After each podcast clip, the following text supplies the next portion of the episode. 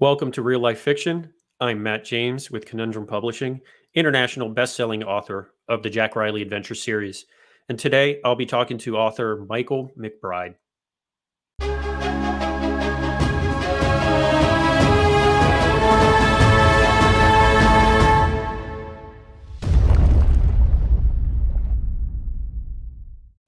Hey, Mike, welcome to the show. Thank you so much for coming on. I'm really excited to talk to you. Yeah, thanks for having me, Matt. Oh, definitely, definitely. So, um, for the viewers and the listeners um, that might not be familiar with your work or just familiar with you in general, give us just a little bit of a rundown on who Michael McBride is.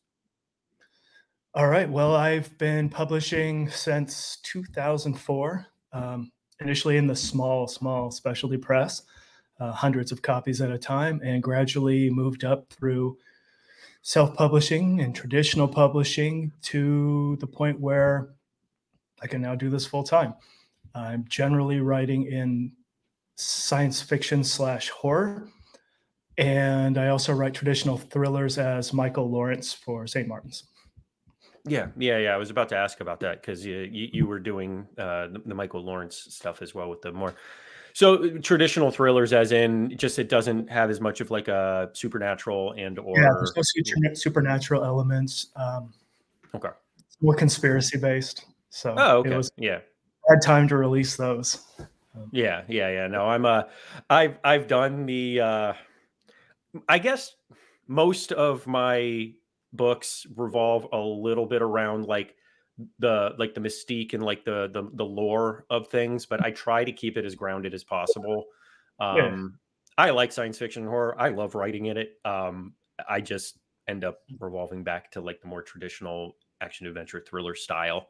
Um but um so where does um like your Unit 51 series for instance. Um I know that's kind of like your baby that's kind of like your long-term like you know that's like michael mcbride like the name it's like the unit 51 series is kind of um, how i would define you. If i if somebody says hey matt you know what does he write? And i said check out his unit 51 series. Like um, where where does that come from as far as that series in general? Because i know it's done really well for you and i know you love writing it. Mm-hmm. um, I released a book called Subterrestrial through an Amazon imprint in late 2015, and it it just boom.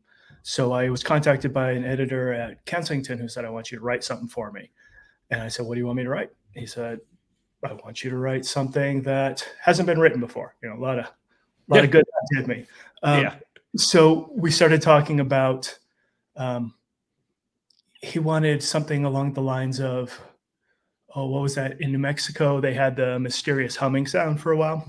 Oh yeah, yeah. To try to find something along those lines, and I came up with uh, the cymatics, the, the the sound creating uh, visual patterns, and kind of built the story around that. Um, yeah. I don't remember writing it truthfully.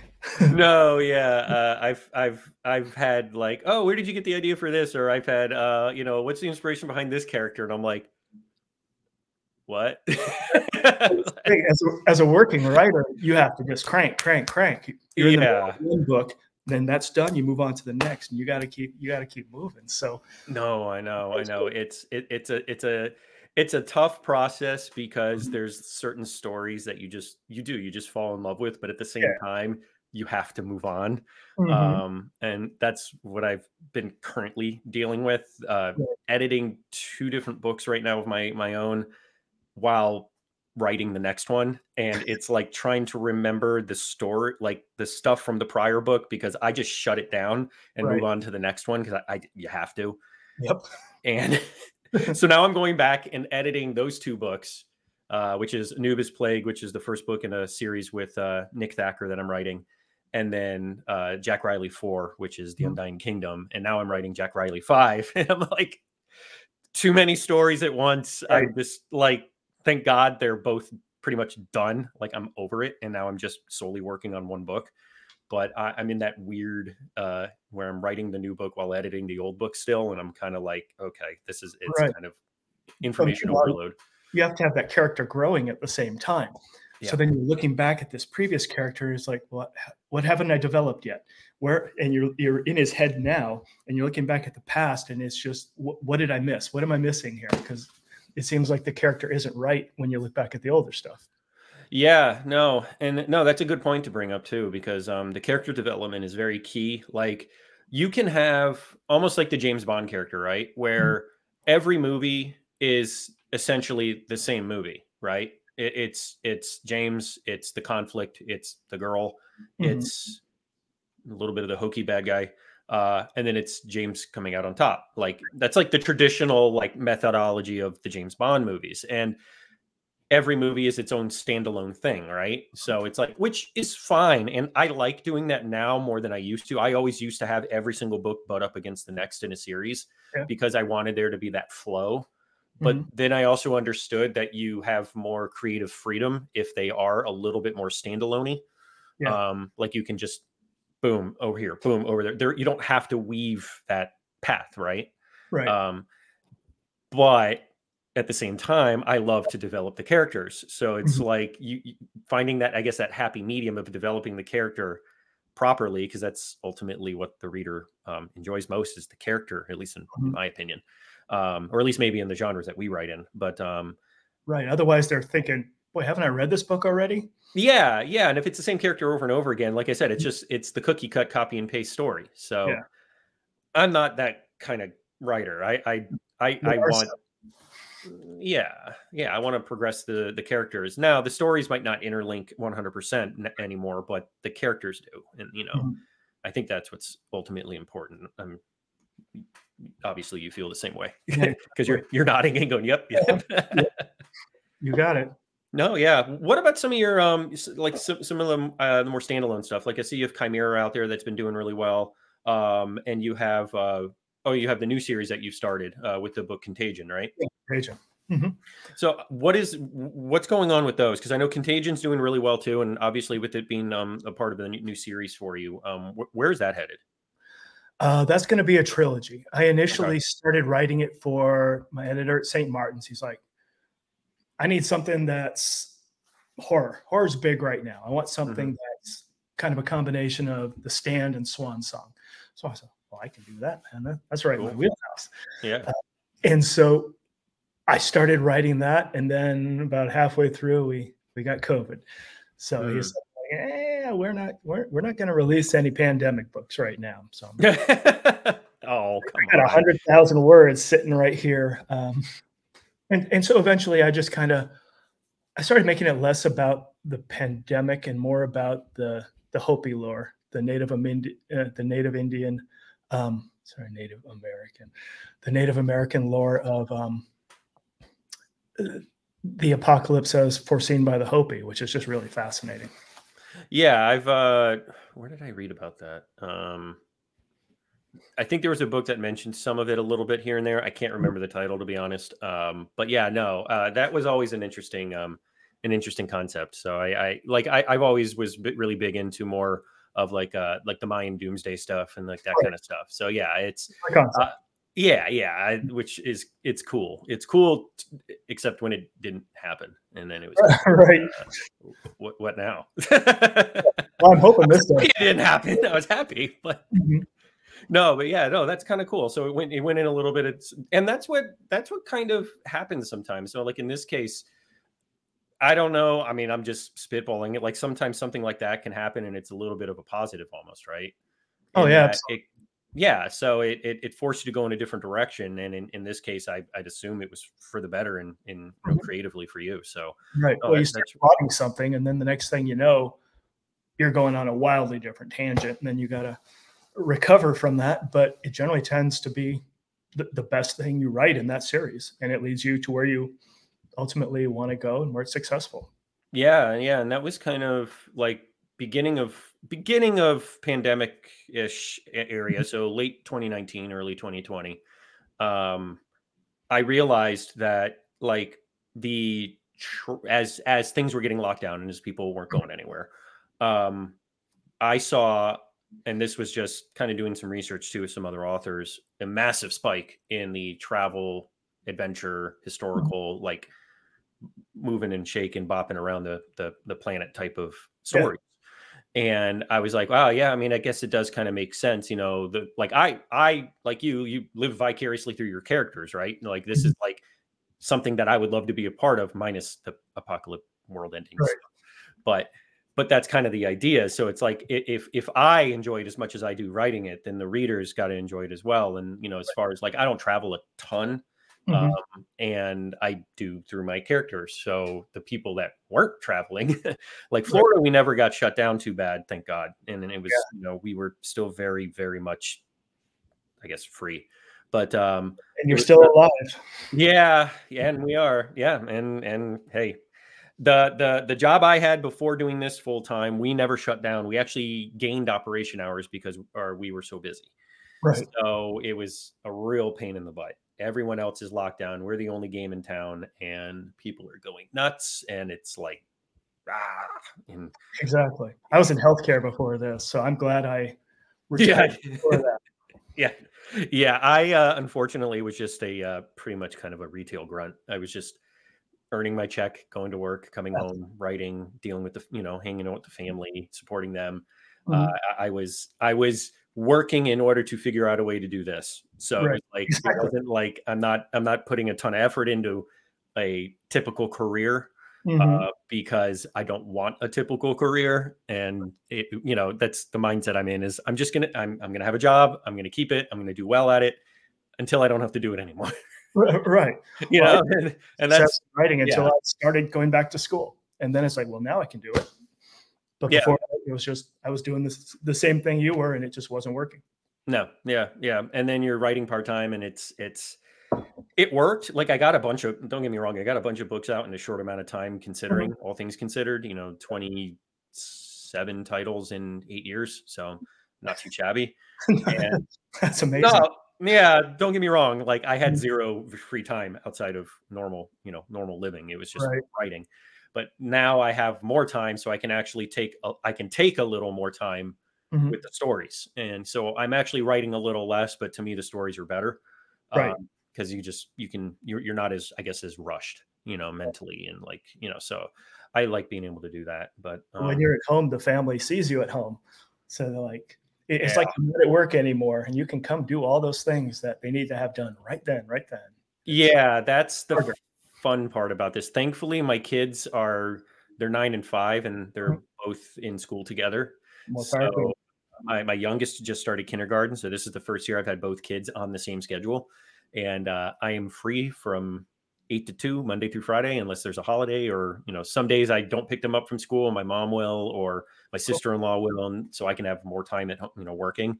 Mm-hmm. But uh, yeah, when there's like days off or a kid's homesick from school and I'm here working, and uh, I've had my daughter sitting on the couch. Like my office, this is my back wall, but I mm-hmm. face pocket doors in my den, right? And the other side is my living room, and I'll keep them open just because I'm here and I'll have my daughter sitting on the couch and I can see her peeking at me while I'm recording and like talking. And I'm like, yeah, that's not a distraction at all. And thankfully, they know not to come in here while I'm talking to somebody. Uh, but yeah, if I'm home and they're home, it's definitely not work time. It's dad time. So right. I get it. Yeah. And that's part of the, the best part about doing this job is you have the family time too. Oh. You're not oh. trying to work full time, write full time, and do all those things at the same time. Yeah, that was and people so when I when I was telling people that I'm, you know, I'm putting in my 2 weeks, I'm not doing mm-hmm. this anymore, blah, blah, blah, they're like, "What?" I'm like, "No, it's a it starts with being home more." Right. And whatever that involves, obviously working from home, but it's also just being present. Yeah. Um and missing out on a lot of stuff with my kids at their age already and not being thrilled about it. Mm-hmm. so yeah I, and i'm like i'm allowed to feel that way it's like i don't want it you know like no i'm sad i'm emotional about it mm-hmm. and but that's the decision that's driving me to do this is is i want to be home i want to be present right. I get to be um, hockey dad so I, I don't miss the games i don't miss the practices. Unfortunately hockey dad turns into just chauffeur obviously across the country now. Um, but uh yeah that's, yeah. that's the most important part of my life. I love the writing but you know, eventually yeah. these kids will grow up and they'll be gone, and I'll miss some of the crazy. If you can hear those dogs barking at my yeah, um, I usually have a, I usually have a cat next to me, eh, or my dog is has his head between my legs, looking up at me like, "Please stop, pet me." Right. no, yeah, yeah. I'm the same way. My my both my girls are in dance. They're in uh, acro. Um, so uh, my oldest is in four classes. Um, yeah, she's she's nine, and her instructors are like she needs more because she's like yep. she's progressing really fast. Mm-hmm. Um, and we don't want to see her stall out. And I'm like, no, right. it's I don't care. It's just I also don't want to overload a nine year old. Um, and my five year old's doing it now, and for her, it's it's just more hang out with the friends. It's fun. Like she mm-hmm. enjoys it. But my but my my oldest is like like she sees like she's progressing, she's getting better, and I'm like I wasn't there for like a lot of it, and it was mm-hmm. painful. Yeah. So now I'm there for all of it. It's great. Like I'm at dance for four hours every Tuesday. Mm-hmm. That's cool. Learning some new hours. yeah, meeting some parents. Yeah, no, it's it's it's interesting. It's it's cool. It's cool because I mean uh, that that's what I wanted, and that's what mm-hmm. I'm getting. You know, right? But um, so with the stories, um, there's got to be uh, an inspiration. There's got to be an influence where, like, I tell people over and over again, um, like this color is my life, and I know it's dumb, but this is like it's like the deserts of Egypt. It's like the action adventure. It's the archaeology. It's like that kind of stuff. Like I live and breathe that stuff when it comes to mm. like entertainment stories. Um, what about you? Like, where did it come from for you to where you had the idea that maybe I can actually do this? I could write, but it's not just that. It's you've been influenced to do it from some medium. Right. Uh, I would when I was at the University of Colorado, maybe that was a long time ago now. I had a I had an instructor say, "Oh, you're you're really good at this. I think there's a future in this for you. And that's the, you know, that's the worst thing you can tell a kid because then their life is ruined. But um, yeah, I was initially like a Stephen King, Dean Koontz hack. And, you know, I mean, my first 10 novels I wrote were, were unpublishable. They're just not good.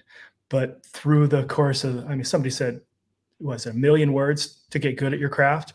It uh, King, Stephen King. Yeah, I believe yeah. that was a Stephen King quote. Yeah. And so it took me that million to finally get to the point where I was publishable. And then as you start publishing books, you you're big on the research too. I mean, the research is key. But sure. as you're researching stuff, you find out some stuff like, hmm, that's that's really cool.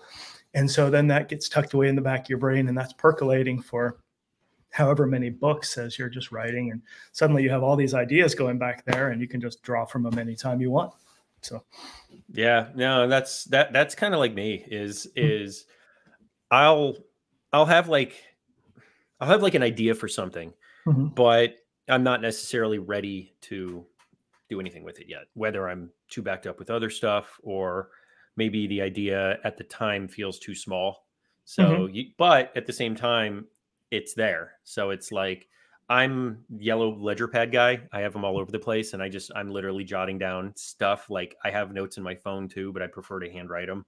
Right. Um, just I just retain the knowledge better with handwritten stuff. But um, but yeah, it's like I'll specifically for me, I guess, because I was like the movie geek. Um, I was like the, movie nerd to the point to where I've had uh two other podcasts before this that were dedicated to movies.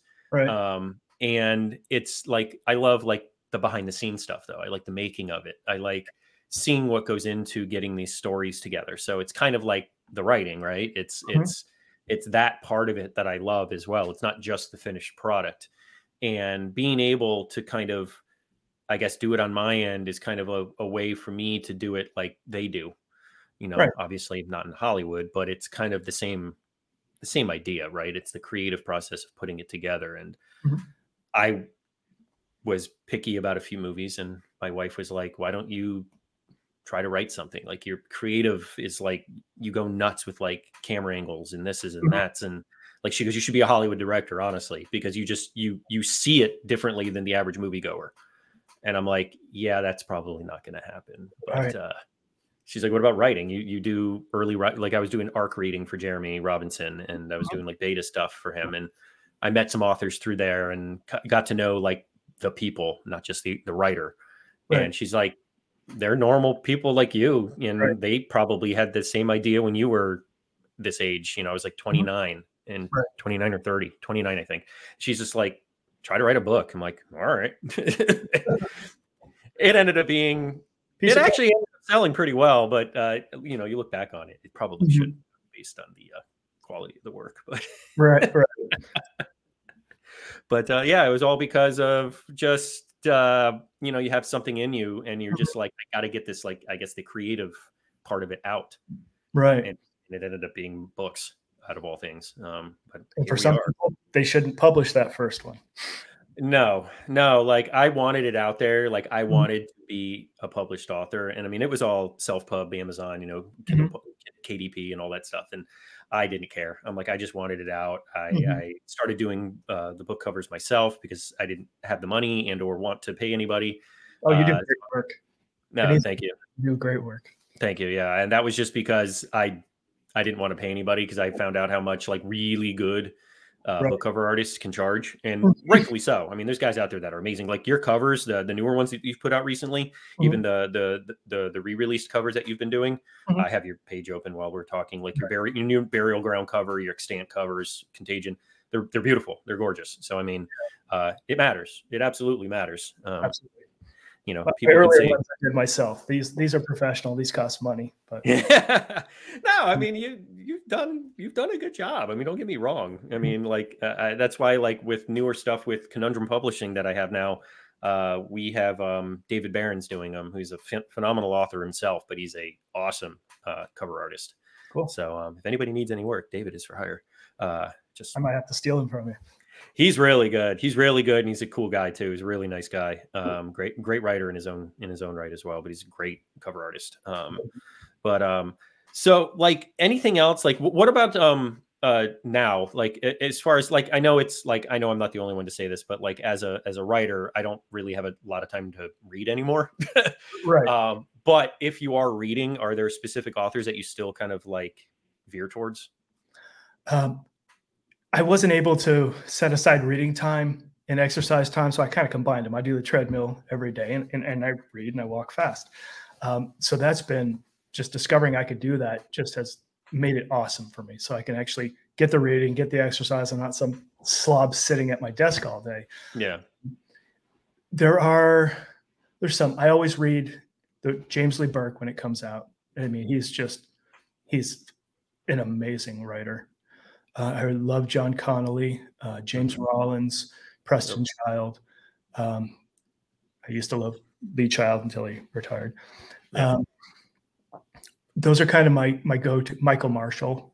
Um, those are kind of my go-to's. Uh, recently i've kind of been going down a, a fantasy wormhole. I don't know uh, Interesting. why, but it, it's great to read outside the genre too. Um, Mhm. Like, oh, I read uh, Pierce Brown, Pierce Brown, Red Oh Rising. yeah. Yeah. Uh, yeah, yeah. It's a phenomenal series. Um, oh, amazing. And then um, I'm blanking on his name now. I have one for you if you haven't gotten there. And the, the, the best part is, is specifically if you're into um, audiobooks, Mhm. um, is so we've talked to Jeremy Robinson. So the only reason I bring this up is because it was one of the first books I read of his, and it was called Antarktos Rising. Right. Um, and an amazing, amazing, amazing book. More sci-fi fantasy, but he brings in so much of like the historical um, aspect, especially depth. The depth of research is just insane that he did Right. for this series. And what was really great about it is, is it brings in a lot of the biblical um, uh, uh, themes. So, like uh, the Nephilim, for instance, you know, the the Mhm. demon seed. And uh, it was like, man, reading this book and the way that he brought in like prehistoric um, science with like theologic research, with action adventure, with uh, a lot of like military aspect. Uh, I was like, the different genres that got baked into that series, and all of the audiobooks are done by R.C. Bray, Mhm. which is like, period. Like, art, you see RC attached, you're like, yeah, it's probably gonna be pretty good. but uh, that story with RC's performance was Bob just nailed the audio stuff, and that's a, that's more fantasy than anything else. And I was shocked at how much I loved it Right. because I usually am more like the James Rollins type, where Mhm. it's more action thriller, but you know Right. a little bit of sci-fi baked in, history baked in. Um, but going that route with a little more of the fantasy, I was I was probably one of my favorite series that I've ever. I've read it several times, and I've gone through the audiobook several times. Gotcha. Um, and then uh, recently, I'm gonna start. I'm gonna start reading is uh, Lost in Time from A.G. Riddle, uh, the new Mhm. one that he just released, Right. which is going nuts right now. I Right. uh, tracking it because I'm dumb like that. I want to see what these guys pull in as far as numbers because I don't think you do, man. These he's he's kind of what every re- or author should dream to be is Right. is is what he can what he can do and he's super nice guy Uh, um but uh yeah um i don't know did, did you think of the fantasy series while i was going off on my tangent yeah, Jay Kristoff, Nevernight. oh okay yeah. I, you know what i know the name i've seen it Mhm. um Yeah, he's a Nevernight, okay. great writer. great right okay no Mhm. i'll have to check it out i've seen it um there's just a million other things that i need to uh consume first while also trying to write so I know. just I, I unfortunately unfortunately it's like there's so many good books out there i've just i'm probably Yeah. never going to get to and it's disheartening but um Yeah. what about um so like the process of writing for you Mm-hmm. um when you get the idea for a new story like uh, i always bring up that I'm, I'm i'm a visual guy so i'll see a picture of like a gorgeous landscape and go wow where is that and then i'll find Right. out where it is and i'm like i want to write in that like that's the where the the undying kingdom which is the fourth jack Mm-hmm. riley book in my series um i saw this awesome image of what ended up being shangri-la like a Mhm. concept image. And i'm like wow that's gorgeous. I'm like that would be cool. I'm like wow i've never i've never had a story in like the himalayas like in Right. nepal tibet like that area. I'm like i mean all i see is like how gorgeous it is and how peaceful it is and you know how just like serene. And i'm like huh. So then you know you go down that google rabbit hole for that area and i like to bring in the history the mythology Mhm. uh you know the folklore of the area just anything i can that's just going to make that story like just like explode with like Mhm. information but not in like a super heady kind Right. of way um but I, I don't know about you like wh- where does it start for you like i- i- is it kind of like that or is it kind of something else I, I think I come up with the early seed of the final story, and it just it kind of sits in my head for a while until it comes toward the forefront and it starts putting itself together, and then from there I can really start the research. And I mean, Google Earth is the most fantastic invention ever. I mean, you can look at anywhere on the planet, um, yep and you know then you start researching the the location like you said the the history the um, the folklore everything about it and then you can kind of start fitting in the characters and well this is somebody who'd be there. This is somebody who could bring something unique to the story. This is somebody who'd know something um, something important at the right time. This is somebody who'd be able to do the physical work when they get in trouble. And you start kind of putting together all these different pieces and fitting them into the right place at the right time. And next thing you know you're bringing in elements that you didn't even foresee initially Yeah, and that's kind of like uh, that's going to actually steer to the the next question I have for you. But uh, going back to um, Contagion with the the Hopi aspect of it, Mm-hmm. Yeah. was that in the earlier drafts of it, or was that something you added later after the book was it on was pause for a little bit? there it Okay. just wasn't really as As central to it, I guess. exactly Okay. Uh, it, it plays more into the end game in the third book. It was just kind of, I- had some really great characters I wanted um, who were Hopi, who could kind of see the world changing around them and fit it into their prophecies. gotcha. Uh, but it really turns into a fulfillment of that prophecy in, in the third book, where okay. they really just save the people who need to be saved and the bad guys don't make it. Yeah, no, I was, I, yeah, I was curious about that because that's very much like that research rabbit hole is going into like the the, the Native American kind of myth, the folklore mythologies and stuff. So I wasn't sure if that was uh, like the initial uh, setup of that. Like for me, it was uh, with Jack. I placed him in Wyoming because originally the first book in the series was supposed to take place in Wyoming, but uh, which ended up being the second book in the series, the Roosevelt Conspiracy, around the Mhm. mythology I built around Devil's Tower. Um, so Mi- Wyoming was just well, how does why is Jack in Wyoming? Well, he just lives there. Right. Okay, There's well, no what- reason to be there. Yeah, what does he do? I'm like, Well, there's nothing to do in Wyoming. So let me think. Uh, fine, he's a he's a park ranger. He's a Yellowstone ranger. Fine, because he was a military guy. Blah blah blah.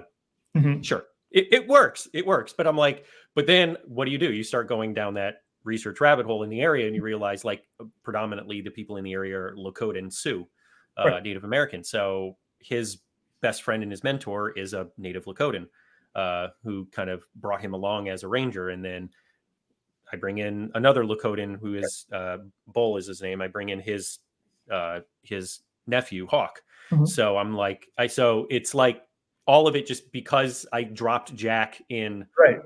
Cody, Wyoming. Mhm. I was just like, okay. I'm like, where Yellowstone? What's a city outside of Yellowstone? Cody. Oh, I think I know what Cody is. And then you research Cody. Oh, Buffalo Bill. Yeah. Okay, uh, Bill Cody. I'm like, all right, cool. He lives in Cody, Wyoming. and then you learn way too much about it. And, and you learn way too much about Cody, Wyoming, and it's 11,000 people that live there. Uh, right. And one of them reads your book and tells to tell you how terrible you did giving up all the details about their place when in Yeah. actuality it's a Coke machine outside the diner, not a Pepsi. You know? Yeah, yeah. Don't do that. Don't do that. Yeah, no. I, I- did that in uh, the second Dead Moon book in my series, and the entire book takes place within a 25 minute drive. Uh, Mhm. the entire book takes place because it doesn't in a post-apocalyptic world 25 minute drives don't exist.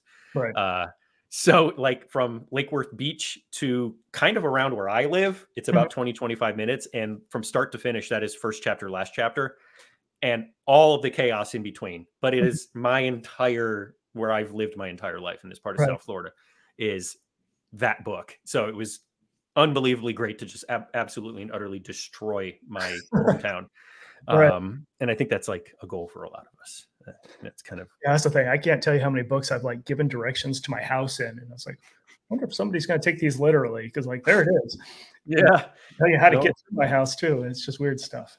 Yeah, no, that that that is un- unfortunate, especially when you because I love to, to to pull in stuff like you, you have um, you- where you pull in stuff from your from your childhood or your your current state. So like living in South Florida, a lot of my characters are from here, so it's Mhm. like it just and they went to the same high school I went to, so it's like because why not? It's like they're they're one guy played for football team, the other guy played for the baseball team. They both went to the, you know, it Mhm. just I'm like I want to pull in that stuff from from It's authentic. yeah, it is. It really is, and it, it's just it's fun too because then you'll have some readers that know you that are reading this, going, "Oh, that's cool," you Right. know. Well, other readers have no idea what the hell you're talking about, so it's, which probably most they buy people. it. Yeah, but uh, so as far as your research, um, Mhm. like like there's the the two very very distinct.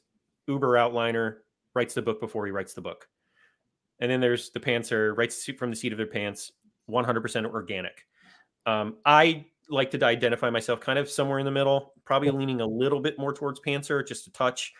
I like the organic feel of writing the story and developing it as it goes. That mm-hmm. was kind of my question going back to like the Hopi thing Right. was like, I don't know. I can't tell you how many times I've gotten like a third of the way through the book and said, to hell with it. We're going this way. This is better. Yeah. And I'm completely okay with that. And I know some reader or authors that have like chapter by chapter outline and they don't deviate. And while it's fine, and I do know it, it's much quicker to write a book that way because you Right. have like a target in every chapter to go through. You don't have to think as much, I guess. But uh, I don't know. I just like the way of the the organic feel. I guess I feel more uh, creative, more uh, accomplished as I'm like writing the book. Um, Yeah. What about you? I, I think I fall somewhere in the middle too. Maybe a little more toward the outliner in my old age here. Um, I have a pretty good idea of the beats of the story, where I want to get by the end of the first act, by the end of the second, end of the third.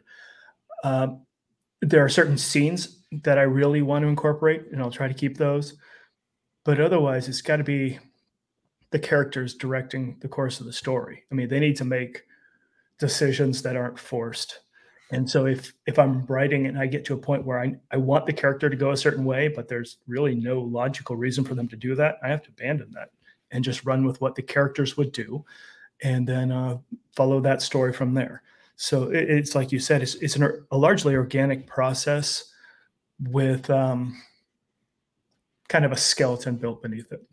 Yeah, like I I'll research like you know, I have notes everywhere. Like it's not Mhm. like I'm not researching. You know, Right. windows are all oh, I got God knows how many tabs open while I'm writing a book. Right. But um, but it's like the story itself. Like when I open my Word doc and I'm writing, it's like two, three, four chapters ahead. I'll have like an idea of Right.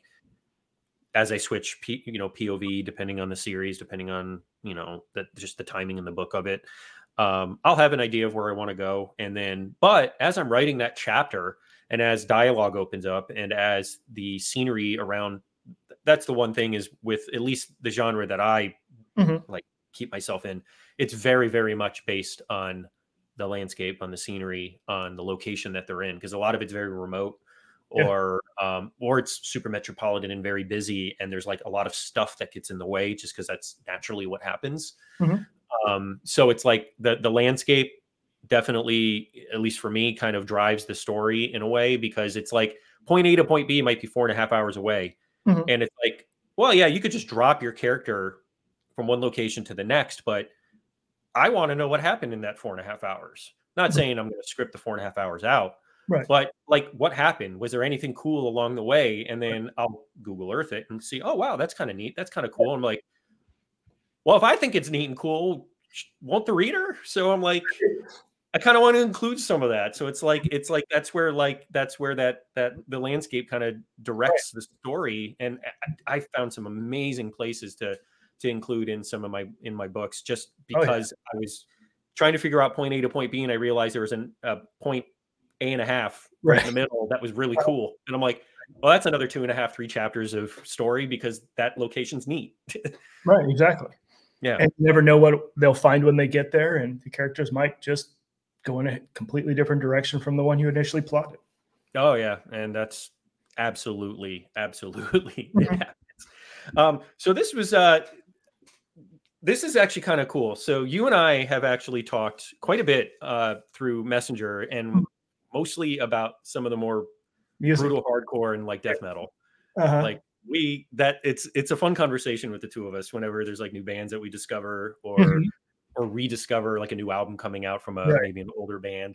Mhm. And um, I always found that kind of cool. Like I, I would post something about, uh, oh man, this is like some of the most brutal, chuggy music ever, and you'll comment on it by, down below. And I'm like, all right, cool. I got another, I got another guy to share this with. But uh, but uh, uh, without going like too deep into that, because God knows most people aren't going to know the band that we're going to talk about. Right. Um, but uh, I, I always find it fascinating because it, it's like I'll like show people most of the music I listen to, and they're Mhm. like, "What?"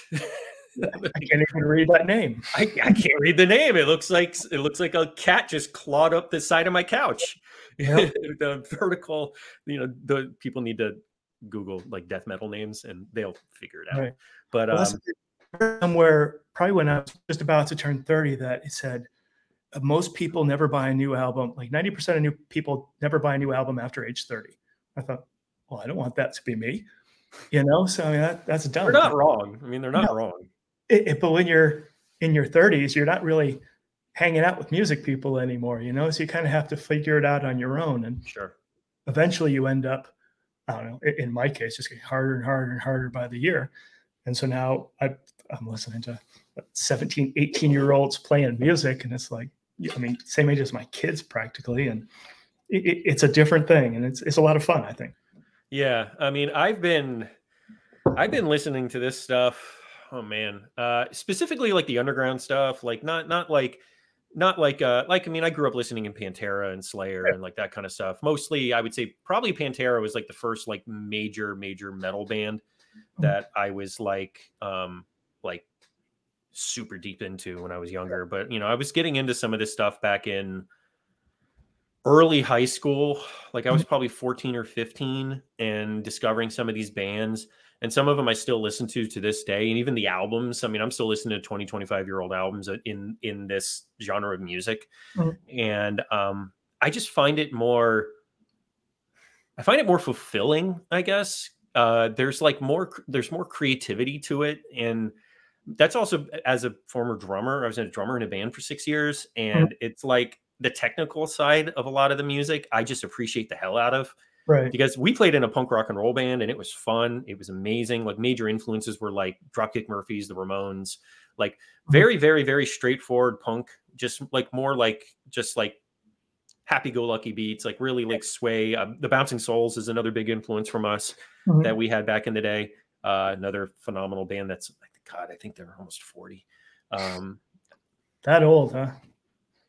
Uh 35 maybe. I think they were like early 80s maybe is when they got started. But uh I mean I've been listening to Social Distortion since I can remember and they got started in 79. I mean their whole theme is gambling with souls since 79. So I mean and they are a punk rock and roll like old school Mhm. uh people know Social Distortion if you just pull up their greatest hits they're to be like wow, I know these guys and these guys have been around forever. but you know, but I guess just as the drummer that could never play that kind of stuff just cuz it's like mind-boggling how good some of these guys are Right. um man you get into some of the technical aspect of some of these metal bands and you're just like blown away like some of the newer ones uh, they're not newer but they're newer on like the popular scene is like uh, i know you know is uh, like lorna shore uh, you get into like some of their and you go down the lorna shore rabbit hole and you're just like i don't i'm glad i'm not a musician. I would quit. I would quit after watching these guys play because of just how Guys are phenomenal. amazing they are. Mhm. and it's it's fun. I just think the music is just fun.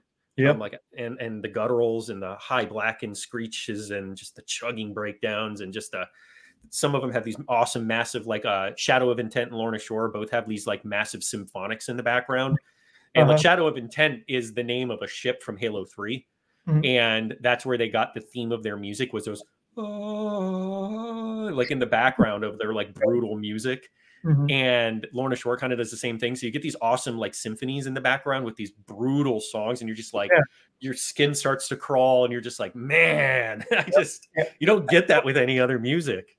No, it's just so complex, and there's so many things going on at the same time. I mean, that that's what I like about it. You know, when you have Sure. the, mean, people they hear the the Cookie Monster growls, and that's all they can hear. But these are guys who are actually, you know, playing their windpipes like instruments, and it's Oh yeah, it's amazing when you start really looking at it from, like you said, the technical point of view. oh absolutely, absolutely. Probably the first tech metal was uh, Beneath the Massacre, uh, another phenomenal name, I might say so myself. uh, they're a Canadian metal band. They're freaking lights out. But uh, that was one that I got into when I was younger and uh, still listen to to this day. I love those guys. They're they're like the first like, what meter is this in? This isn't in one, two, three, four. What what is is that a seven? Like what is? I'm trying to figure out. I'm like I can't bounce my leg to this. It's Yeah. like there's no. It, it's all in odd time signatures and stuff, but I, I love it. I just think it's it's great. Now I'm getting into like the the instrumental like prog bands. Okay. Um, so like uh, Plini is a big one for me. Uh, there's uh, Polyphia. There's Vitalism, which is a cool metal band from Brazil. Mhm. Uh, but it's all no vocals. It's just instrumental, and they're all like vary all over the place with like time signatures, animals as leaders, uh, and it's great to write to because there's no vocals. So it's just this unbelievably intense, complex music, and it's it's it's neat because there's no like consistent time signature, so I never get like lulled uh, by it. I'm always like on my the edge of my seat listening to it while I'm working, so I, it's kind of neat. Um, but uh, I'm also a big movie score guy, so I listen to a lot of just movie scores, Gotcha. um, like the classic movie scores. But um, so outside, uh, obviously, we've been talking. We're both very, very into um, our you know family outside of this Yep. uh, work. But um, uh, anything else that you uh, kind of partake in outside of that, as far as a little bit of a hobby? Uh, between the writing and the driving for hockey and the cooking, cleaning, laundry, shopping, all that stuff, there's not a whole lot of time left over. Um, I get it. Yep. so occasionally I, I read a book. Yeah. Um, I need uh, to start doing that more. I've I've put off a lot of reading as Right. time has gone by. Mhm. Um, I really need to start reading more regularly mhm. Because there's like I said, there's so many good books out there. I mean, especially now, I haven't really dove into anything in so long that it's like I got a ton to choose from. I'm not waiting for any new series. I'm I'm Mhm. actually way behind on most of them, so I have a lot of, a lot to choose from. Right. Oh yeah, and you know, it, you realize that you know most of these major authors, your big fandom, whatnot, they have a new book every year, and then you think you're keeping on top of it. Next thing you know, it's like I'm three books behind. Has it really been three years since I got to that person? But Yeah. Yeah, unless you're an Ernest Dempsey fan like I am, and he writes like six a year, and then you're like, "Wow, I'm 19 books behind." Right. Thanks, right. Ernie. I appreciate that, bud. Uh, you know, Jeremy. I mean, all, all of my favorite. Um, I guess they're considered indie authors still. They're just they're they're bigger than that to me. So it's like I I, I don't know what to call them, but they are because they're all self pubbed. Right. Um, but um, uh, it- it's like A.G. Riddle. I mean, a lot of his stuff. You know, Jerry. He's it's it's his stuff, and it's like I mean, technically he's a self pubbed author, but I'm like. It's just it's a different world, you know. Self pub, it was always the in, the small indie guys, right? And now it's it's a completely different part of the industry Mhm. it's actually quite amazing. Um, that's why, like with Conundrum now, now I'm doing their um, managing editor now. If I had a title, you know, doing uh, a lot of editing on the side for other readers, it's actually kind of cool to kind of dive into their stories. Um, even if they're not stories that I would particularly uh, choose to read, it's kind of neat to be able to dive into their work Right. um, as a part of my job now, um, which is kind of cool. Uh, Mhm. it, it, it's it, it it's kind of keeps me into the world outside of my keyboard, I guess. but um, Well, how do those authors take your criticism or your changes?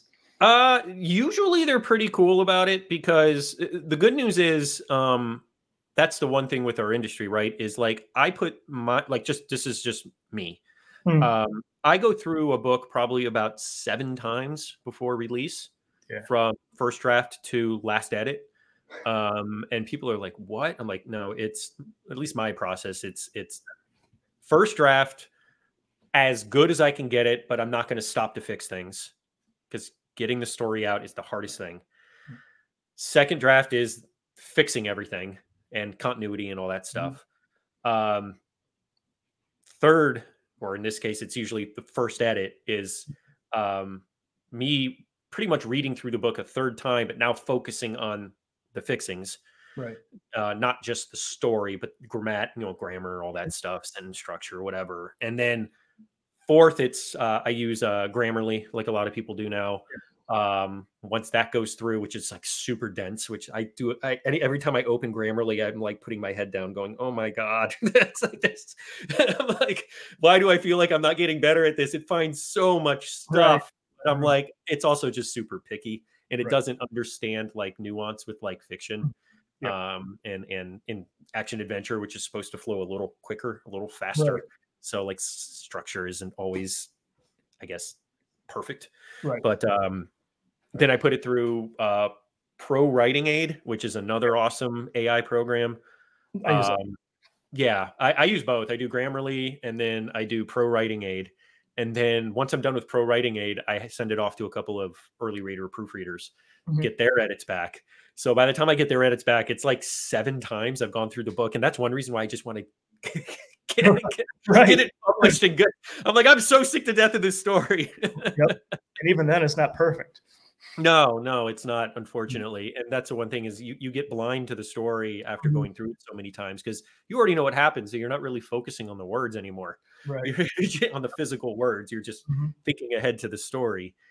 And eh, but that's like that's a part of it, right? It's like you're doing all this stuff on your own now. So it, it's it, it's great because I wouldn't be doing this unless KDP existed at the time Right. you know, and, and Mhm. like the, the self-publishing stuff. I mean, that's how I got started. And Mhm. You know, now everything I write is through s- some sort of publisher. But um, it's you know now I'm publishing my own stuff through Conundrum. But Mhm. um, like my Jack Riley series is signed through Severed Press out of Australia, and um, you know, uh, funny enough, book four, Undying Kingdom, on pre-order today. Even though this inter- interview, interview, this interview won't come out for a little, but yeah, it's uh, as of today. So yay, I'm done. Yeah, good luck watching those rankings. Yeah, yeah, uh, exactly. God, I hate doing that. I hate doing that. Uh, That's the worst part. And then yeah, well, thankfully this series has gotten a lot of attention. Although this is going to be the I haven't had a book come out for 17 months, so Wow. it's been a little bit of a dry spell for me, and uh, I will blame uh, the the the Corona on that. Uh, I uh, got into a really really awful awful mental funk for a little while. I think Uh, yeah, I was working full time and then working like 50, 60 hours a week in retail and then trying to write and then kids. Neither kid was in school for a year and a half. Um, it was just, and what schooling they were getting was garbage.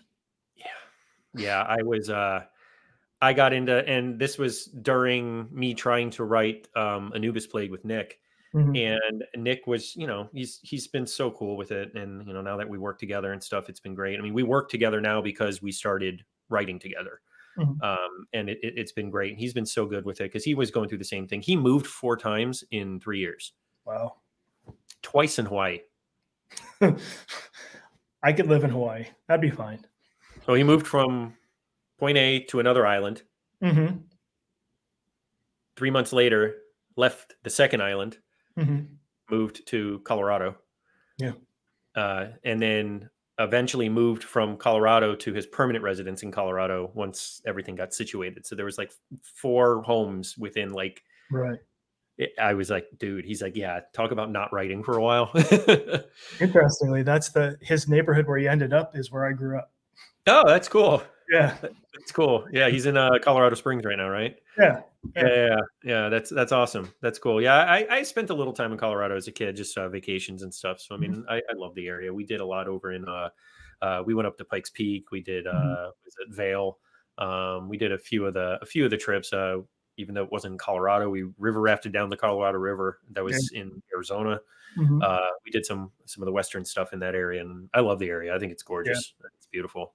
yeah. um, Yeah, no, yeah, that that's there's like that's that's like me down here. It's like I grew up down here and I've been here, so it's like I'm I'm ready to leave, but I know once I do, if I do, uh, Mhm. it's gonna be kind of one of those things where like, and what's dumb is I've been here my whole life, so like for me the beach means nothing. I don't right. care.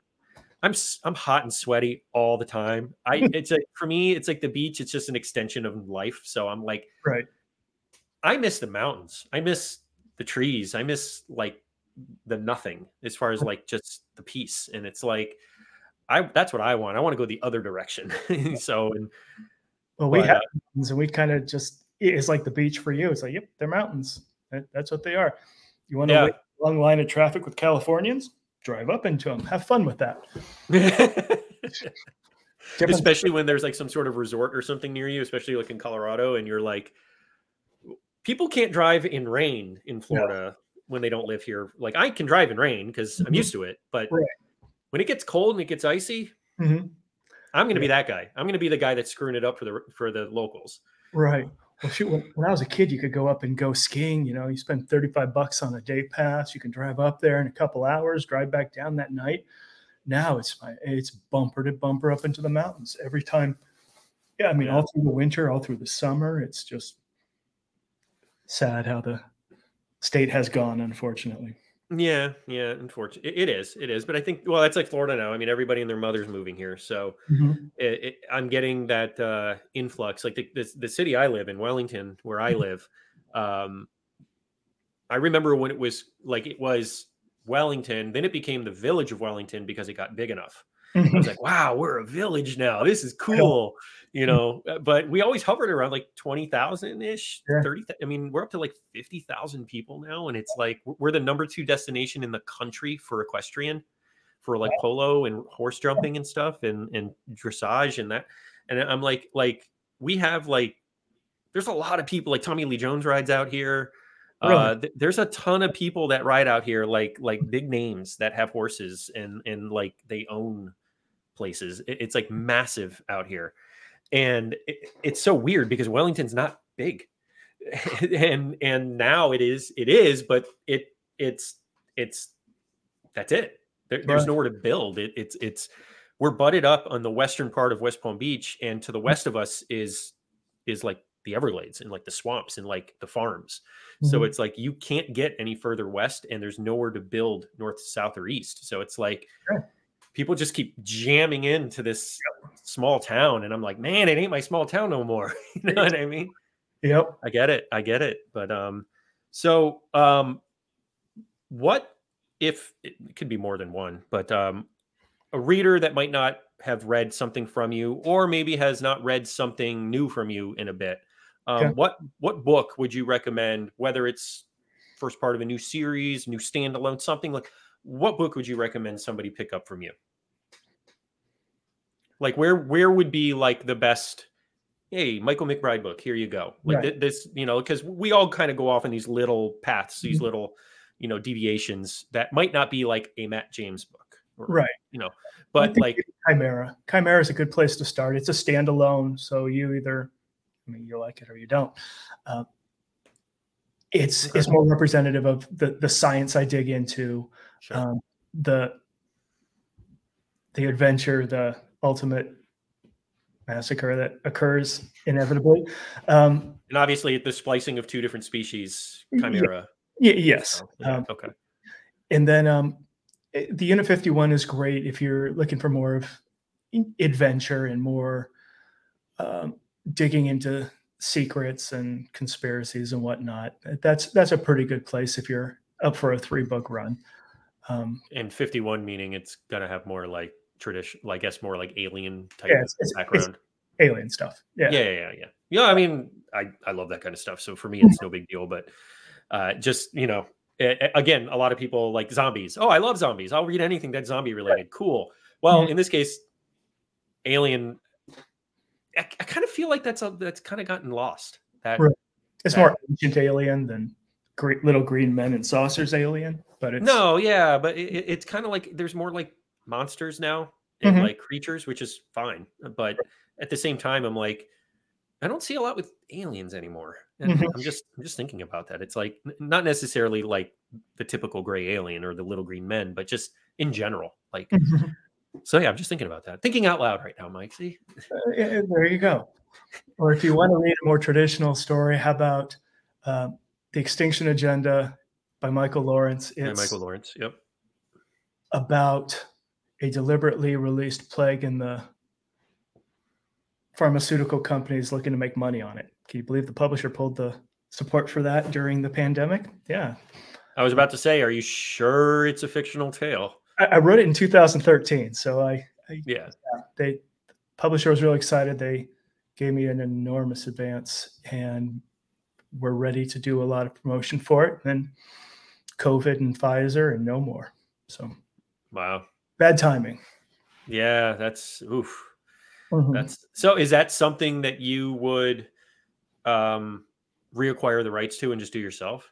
Oh yeah, I mean, I absolutely. I have it plotted out to thirteen books. Wow. So yeah. yeah. and will that that'll be under the Michael McBride name, or are you going to keep that under Michael Lawrence? Once the rights revert, I'm going to put it under my name, maybe okay. co-author it with Michael Lawrence, just so it's not lost in the translation. Sure. Yeah. Uh, Jeremy did that. He had three. He had three names at one point. Uh, Jeremy Robinson. Yep. He had, uh, yeah, Jeremiah Knight and um, Jeremy Bishop. Mm-hmm. And uh, Jeremy Bishop actually wrote some of the, my favorite stories from Jeremy. Funny enough, his sci-fi horror stuff, his Refuge series was unbelievable. If you want that kind of interdimensional like horror string theory. It's all based up in New Hampshire in Refuge, New Hampshire, which is just mm-hmm. this uh, town that he created. Uh, eh, there's yeah, uh, I was thinking of see that I funny enough, I've had this conversation with two other people now when it comes mm-hmm. to when you deviate to a genre that is so far outside your norm. Mm-hmm. What practice would you recommend? And I know in this case you have a different pen name. Yeah. Um, uh, so uh, R.L. Kennedy, who I talked to recently, she uh, Randy is her name, Randy Lee Kennedy. She writes under Randy Lee Kennedy, and she started writing with um, soft romance, right. and then uh, she was challenged to write something more thrilling uh, by an author friend of hers who also happened to write post-apocalyptic. Mm-hmm. So she read a few books and was like, "Wow, I really like this stuff, and I like the fact that some of these books actually have a little bit of a love story based into it." And mm-hmm. I'm like, no, they they do because there's like relationships and stuff, and depending on the story, the theme you're going for. So she started writing the Underground series, which has actually done really well, published by Conundrum. Right. So throwing that out there, but uh, she's actually done really well with it. And uh, but she's writing under R.L. Kennedy because she goes, this is not soft romance. You know, I mean, right. um, and then uh, another author friend of mine i won't say because he's he's not 100% committed to it yet uh, he's thinking about writing more he writes more like monster and creature feature books mm-hmm. and uh, he was thinking about writing more traditional action thrillers you know spy thrillers assassin thrillers that kind of stuff and it, some of the ideas that he's pitched has, has sounded amazing and i'm like man yeah. these sound great as the publisher or as a publisher i mm-hmm. i would be worried about confusing your audience Yeah, the audience And- doesn't take it well if you step outside your Get yeah, There, you'll get a lot of reviews of, "Is this the same person? Where's the creature? Where's this? Where's that?" And Yep. Yep. And uh his he had already thought about publishing it under uh, a different name, so I, I think he's going to go through that route, which would be great because I think the the books will sell well um, if marketed properly. But um, Mhm. I've done the same thing. Like I've gone outside of my um my action adventure, I guess the expectations from my readers. Um, and I've had a few books sell pretty well outside of that. They they nothing has sold as well, uh, in, at least in my case, as the Jack Riley books. But um, I it's like I have so many stories I want to tell. Uh, Mhm. I have a couple of sci-fi horror uh, stories Mhm. that I want to tell, and like I I did one with Sub Zero, and it actually sold really well. Um, actually sold really well, but it that was a Severed Press uh, release, and Right. that's what they specialize in. Right. So um, I'm not like that's fine, but I, I just like I'm always afraid to jump into that other lateral move to a different genre, and then it just be an utter waste of time. I mean, our readers are our greatest asset. I mean, we wouldn't we wouldn't be able to do Yeah. it without them. and I enjoy the hell out of writing it. So it's like it's not like I'm writing this kind of. I don't have a giant ass map on my wall because it's like I like this stuff. I turn around and just stare at it and just like like I enjoy this. Like right. color. Look at the color on my wall. Who who paints their wall graham cracker brown? You know, I mean? my wife's like, oh my god, when she when she when she saw the color, I'm like, no, I have a very specific plan for this room. it's like, so yeah i enjoy it so i write i write i write what i love so it's Yeah. like and and thankfully the readers have told me that they're like i can mm-hmm. absolutely tell you're a fan of what you write because it's just you pour so much into it and i'm like no mm-hmm. yeah i do i, lo- I absolutely love it and thankfully there's an umpteen amount of um you know research out there that i can you know that i can get into i'm never going to run out of an, a story idea at least i don't i hope i don't. Right. that would, you get to write off all your investments in research materials. I mean, it's I trying to think when this would release. Yeah, it'll release by then, probably. Uh, yeah, I will be doing a research trip to uh, Disney um, soon with um, another with another awesome author. Uh, actually, I'll be drinking around the world with Ernest Dempsey, so uh, right on. it's going to be great. Him and I have wanted to get together for a long time, and he comes down every year for a Food and Wine Festival, and Mhm. uh, we have annual passes, so we're up there two, three, four times a year uh, Mhm. mostly for all the food festivals. Right. And uh, um, I'm like, when are you going? He gave me the dates, and I'm like, I'll be there. He's like, sweet. it's like, all right. My wife it's and like- youngest have season passes too. So Yeah, yeah, I love it. I, I uh, we go up for the food festivals. I mean, I don't know, honestly, I don't know if we're going to extend our passes after this year, just because it's getting so ridiculously expensive. um, like when we first started, it was like three hundred and something dollars a year for an Mhm. annual pass per person, and now it's like seven. Yeah. and it's like, uh, like if you if we go twice a year, it's cheaper than the annual pass now. So I'm like, Right. it it doesn't unless you're going four or five times a year, which we just don't anymore. It's just it's too hard with kids in school and stuff. So, but um, anyways, that is- what we talk about. Uh, inevitably, bring up some sort of food and wine festival or Disney trip. But um, so can you give me a recommendation not of yours, something that you would like the reader to enjoy? Um, whether it's something completely off, you know, like one of the fantasy series you've been reading, or maybe something that inspired you as a author. I think if you're out there and you're looking to become an author and you want to see someone who can really, really write, you need to go look at James Lee Burke or John Connolly. These guys are just, they're wordsmiths, just amazing, phenomenal writers who can just make their characters sing. Um, for plotting, for fun, go with uh, James Rollins. He's always great. And Yeah. uh, Preston Child. You want to really learn about your craft. Um, you got to do a lot of not reading a lot of nonfiction um, from authors and also from just the learning perspective. Learn everything you can about what you're going to write um, because there will always be someone who knows more and that person is going to review. So you got to you got to know your stuff. Um, Yeah, no, I, yeah, Yeah. Uh, that was one thing I wish I would have done a little more was uh, when I first started writing. Like I literally bought the Cliff's Notes, like writing fiction, Mhm. you know, book like how to write fiction. Um, because I had I have no I have no school in this. I have no contemporary education in writing. I mean, I got nothing. Uh, so for me, it was literally starting from nothing. Uh, I had the story, um, and I will say, uh, writing it's gotten, I mean, just much better over the years. Uh, storytelling, I always considered myself a really good storyteller, but I was just learning to write.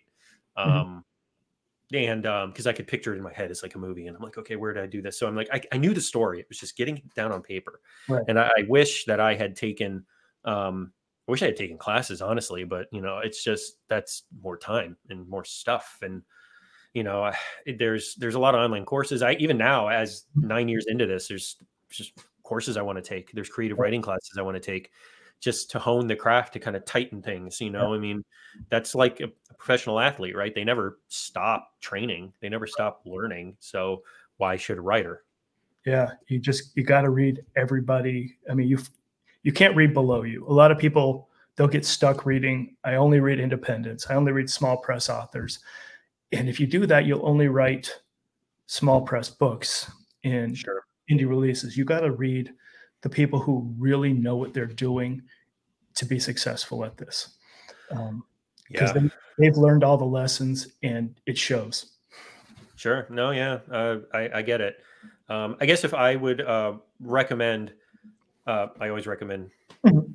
my Jack Riley books, but uh, I would actually recommend The Anubis Plague because that is going to be out by the time this video publishes. Mhm. Uh, and that is the first book in a new series from Nick Thacker and I. Um, she is a cross between, her name is Zara Kane.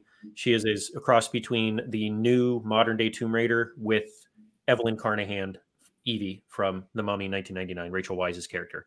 Um, so she has like a lot of that learned knowledge, history, um, but she's also a badass. And it, th- Right on. the the book's really happy with it. Was really stoked. Took me forever to write um, for one reason or another. Had nothing to do with the story itself. Uh, it was just being able to sit down and actually write it. I just wasn't in a good headspace for a while.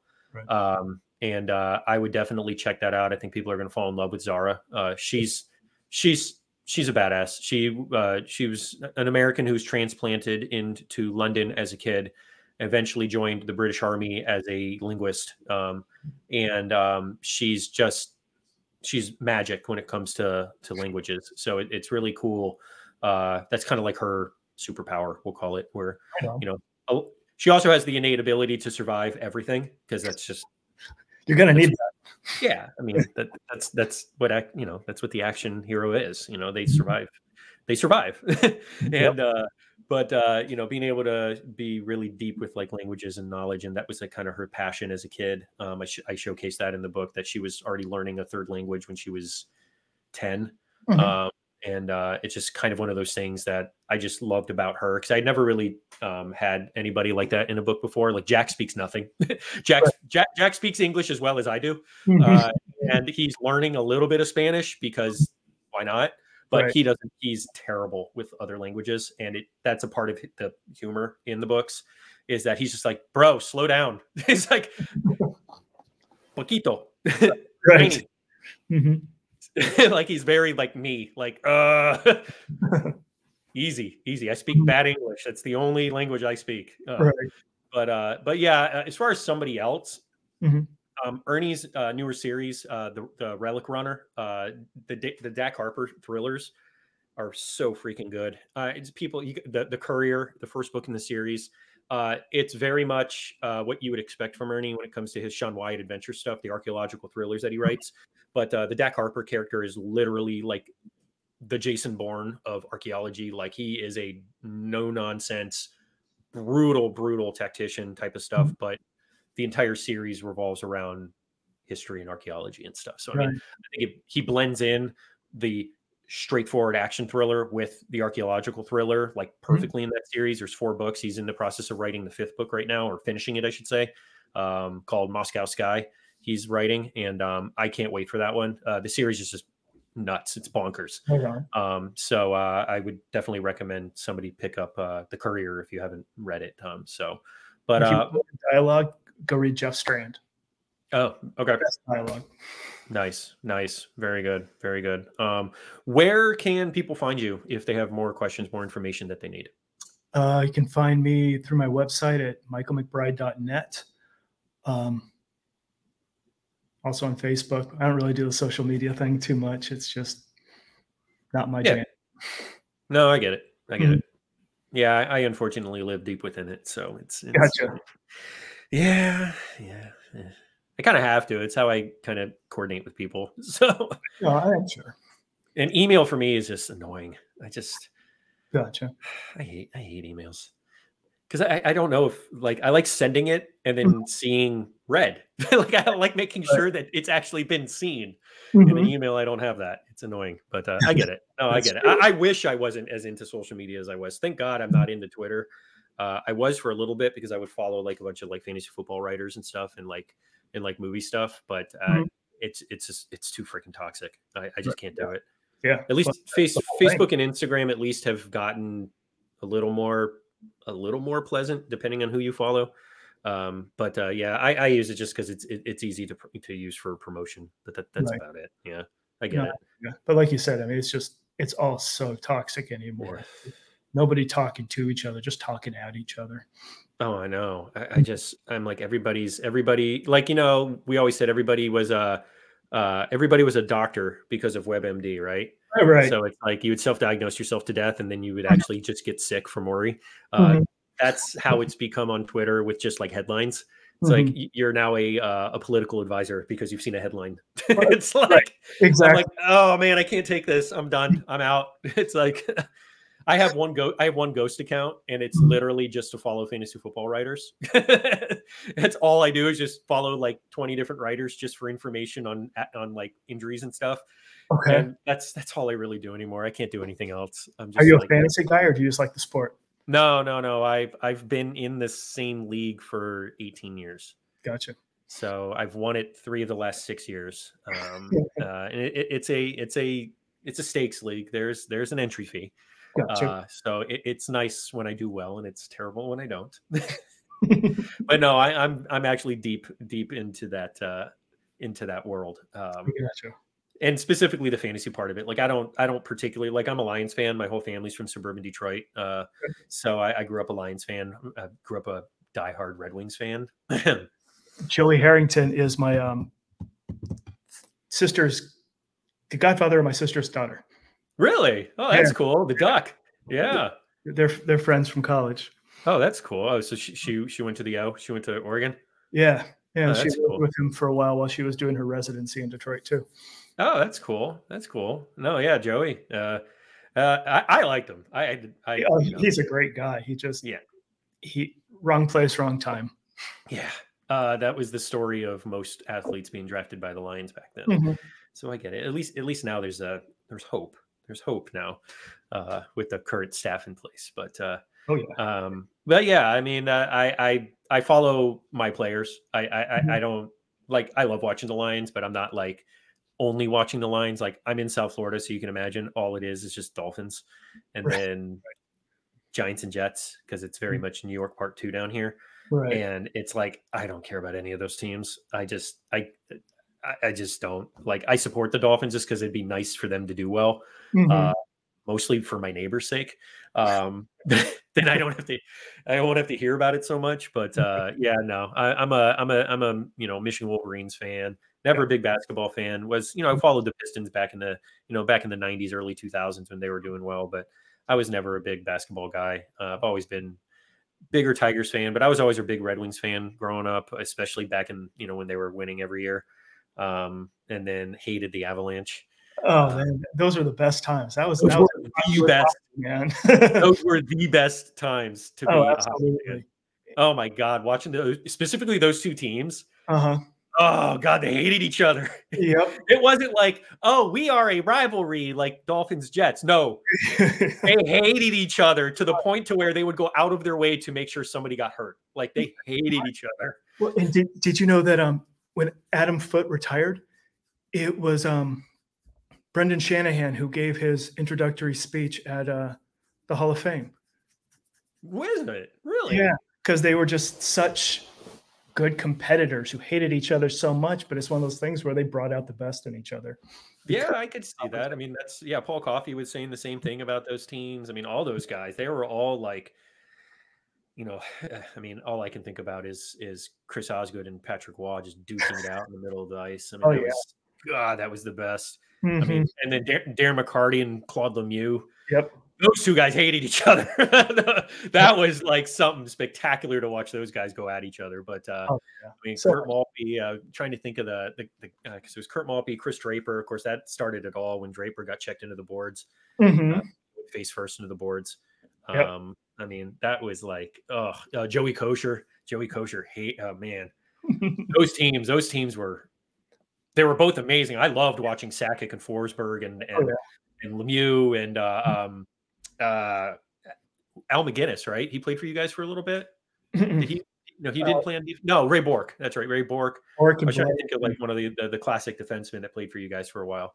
and it was very good into hockey and with my youngest uh, or with my kids in Colorado because like you'd go to a rink there'd be Milan Hejduk there'd be just um, the Avalanche take their kids to the same rinks and it's just like weird like rubbing shoulders oh, I watch you on TV and, and we were watching our kids it's just you know, weird That was cool. Yeah, I went to a playoff game down here where it was uh, the Panthers and Devils, Mhm. and we got skybox tickets. My entire family just dipped in to do a skybox for the uh, for the game, and we are like, "Screw it, let's splurge. This is gonna be cool." Yep. And uh, the guy next to me, just just so the other box, so a little glass partition, next box over, was uh, Pavel Bure's dad, because that's when Pavel played for the Panthers, Mhm. and I was just like, "Oh, that's kind of cool."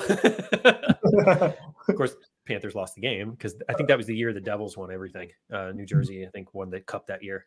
But Mhm. uh, that was uh, yeah, Martin Brodeur, Scott Niedermayer. That was that was all the lineup.